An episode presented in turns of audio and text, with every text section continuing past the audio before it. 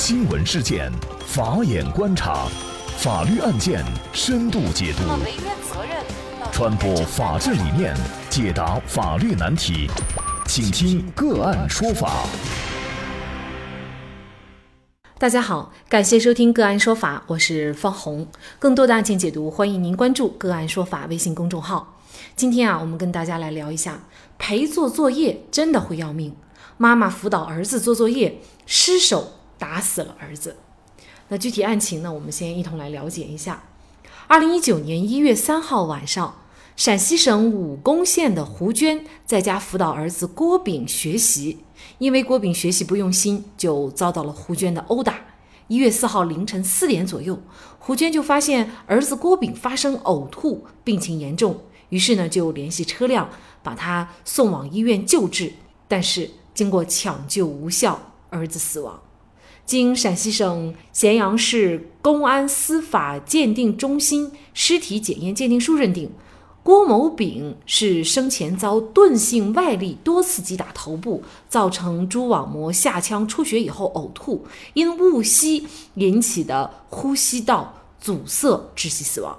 二月二十号，胡娟因为涉嫌故意伤害罪被武功县公安局监视居住。八月七号，武功县人民检察院以胡娟犯过失致人死亡罪提起了公诉。那么在法庭上呢，母亲胡娟辩称说自己呢因为管教孩子学习打了孩子，但是呢并没有殴打孩子的头部，自己呢已经认识到行为的危害性，请求能够对他进行一个从轻处罚。那么辩护人辩称啊。案发的时候呢，被告人胡娟啊正处在怀孕的期间，那么情绪呢可能波动比较大。对于郭某丙的死亡的直接原因呢，是因为郭某丙呢误吸引起的呼吸道阻塞窒息死亡。那么所以呢，建议对胡娟从轻处罚，并且呢判处缓刑。那么，作为母亲的胡娟要为儿子的死承担怎样的责任？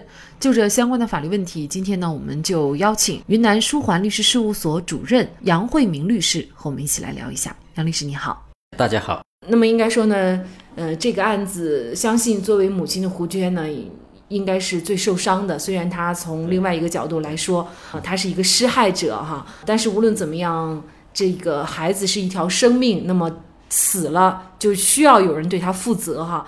那么像这个事情呢，我们会发现公安局是以故意伤害罪对胡娟进行的一个监视居住。那么检察院呢是以过失致人死亡罪提起公诉。也就是说，呃，对于胡娟的这个行为定性，其实这两个机关还是存在不同的。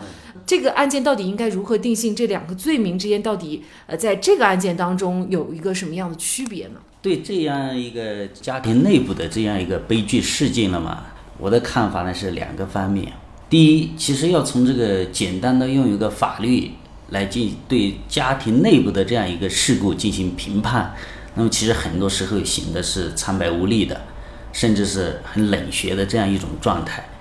那么其实这个案子我们看起来最后他是判了这个三年，然后使用了这个缓刑。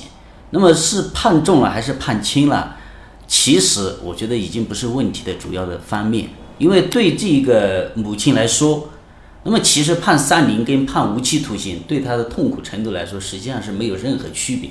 即使法律上对她予以了这个宽恕，但她本人其实她可能剩下的余生很难对自己一个内心释然这一件事情。嗯。那么第二一个呢，对这个案子的这个定性，那么我们看起来的话，公安机关是一开始以故意伤害来进行这一个。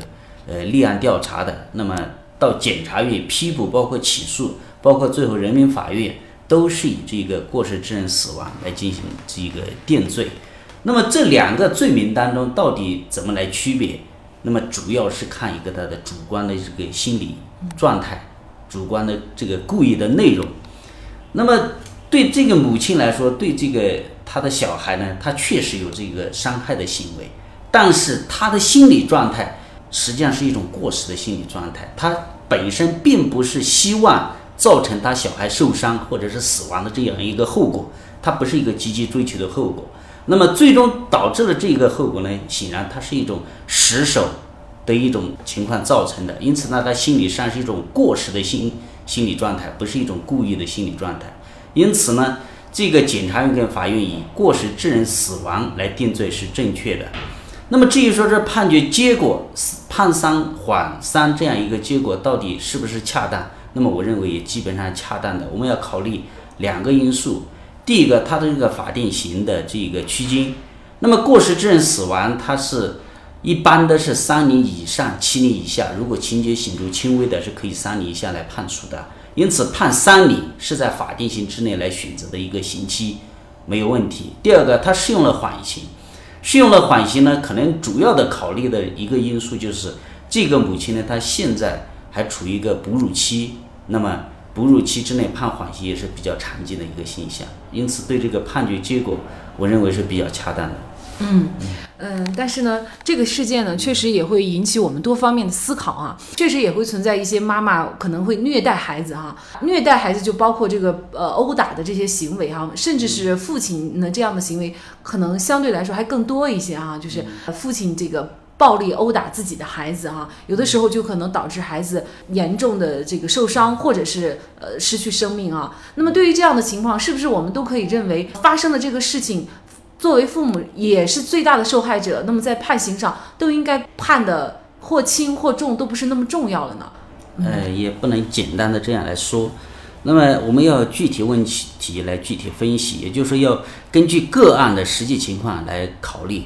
对于家庭内部父母对小孩的这种伤害，那么我们看起来的话有多种情况，有的呢确实存在一个长期的一个虐待行为，那样那那种的话就说是。可能违反了这些未成年人保护等各种法律，比如说他直接定为故意伤害啊，那些都是完全有可能的。那么要考虑到这个案子，或者是类似的，在这个陪做作业或者辅导作业当中发生的这种，因为一时的这个情绪控制出问题，失手造成了这个小孩的这个伤害后果，这样一种情况的话，跟其他的那些长时间的家庭内部的一个虐待。那种行为，我我觉得是存在一个比较大的一个区别的。那么在这类型的，就是在陪做作业当中，因为一时的情绪控制啊、失手啊，或者没有掌握好这个轻重的情况下造成的事故，那么大多数情况下都应该只是归入一个过失的心理状态，而不是一个故意的这个状态。那么结合着这样一个事情来看的话，其实的话，它的反映的问题呢很复杂。有的人呢会把它归入一个，比如说是这个作业负担过重，是吧？但这个也不能简单的让这个学校去背这一个锅。第二个呢，实际上更重要的可能是考虑到一个，就是家庭教育或者是父母对小孩教育的一个心态所采取的方式等等合不合理、科不科学，是吧？还有父母的一个修养提升这些问题讲起来就比较复杂，你很难说一句话说是父母应该怎么怎么做。我认为是。必须要综合考虑的一个。总的来说，那么父母如果在这一方面处理问题的方式上，如果修养相对高一些的话，那么发生这种事故的概率就比较低。如果他情绪控制上往往出问题的话，这种发生这种失手致小孩伤害后果的事故就概率就比较大。嗯，所以呢，我们中国传统有一个概念，就是说叫棍棒底下出孝子哈。那么很多人他会觉得孩子是自己的，那么他不听话你就得打，只有打了他才会乖乖的。其实现在这种观念也是越来越过时了哈。尤其是通过今天这个案子，其实我们也应该告诉很多家长，就是打其实并不能把孩子打好哈。很多时候还需要一些耐心。怎么教育孩子，其实它是一门学问。很多人就说，因为你无能，所以你才去打孩子。那么我们。也希望呢，大家在管教孩子的过程当中啊，能够控制好自己的情绪，否则一失手，像这样的话，把自己的儿子都送命了，那么肯定终毁一生的了哈。好，那么在这里呢，也再一次感谢云南舒环律师事务所主任杨慧明律师。那也欢迎大家通过关注“个案说法”的微信公众号，具体的了解我们本期案件的图文资料以及往期的精彩案例点评。另外，您在生活工作当中遇到一些法律问题，都欢迎您通过添加幺五九七四八二七四六七幺五九七四八二七四六七这部电话号码的微信号向我们进行咨询和交流。给大家提供法律问题解答的都是我们节目邀请到的嘉宾了，他们都非常的资深、专业和负责任。感谢您的收听，我们下期节目再见。